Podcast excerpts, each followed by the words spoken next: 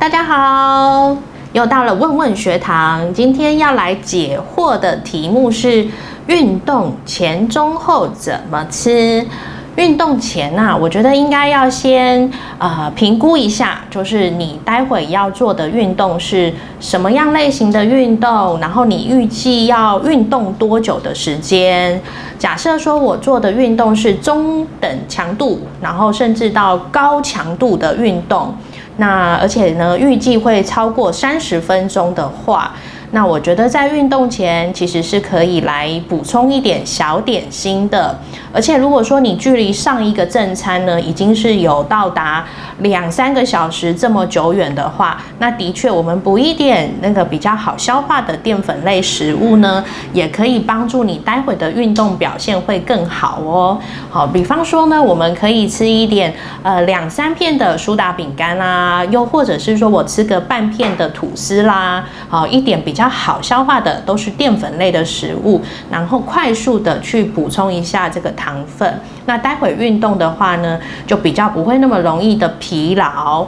那接接着呢，在运动中间，我们要不要补充东西呢？其实不太需要啦，基本上你只要注意一下水分的补充就可以了。那尤其现在夏季的话，比较会大量的出汗，所以水分的补充很重要。但如果说你是会预计说我的运动时间比较长的，啊，可能会到达一个小时以上的，比方说我可能会慢跑一小时以上，或者是说我会去登山啊，或者是跑马拉松，那这些都是运动时间比较长期的时间嘛，所以在这个当中呢，你可以喝除了水分以外，再来就是补一点运动饮料。好，所以超过一小时的运动，我们可以补一点运动饮料，补充电解质。那在运动后呢，要不要吃呢？也是可以的。而且呢，在吃的时间的部分要掌握黄金时间，就是一个小时之内就要来尽快的补充，因为运动后的补充呢是比较有助于我们增肌减脂的哦。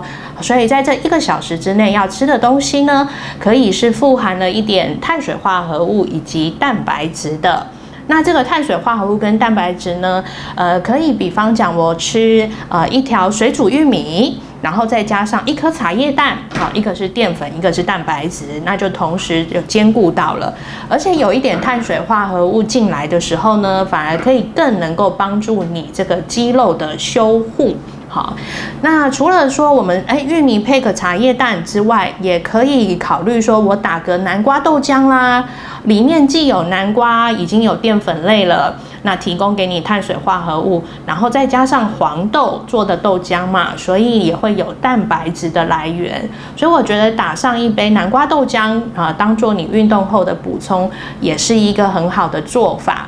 那再来呢，小小的。再补充个两颗的核桃，因为核桃有丰富的 omega 三脂肪酸，可以帮助我们抗发炎。其实运动本身也是一种压力，那尤其你做强度越高的时候，也是一种呃发呃比较容易导致说呃自由基的产生。所以这个时候你补一点抗发炎的这个坚果，我觉得也能够避免后续呃肌肉疼痛的问题哦。好，所以提供给大家前中后怎么吃。学会了吗？我们下期见，拜拜。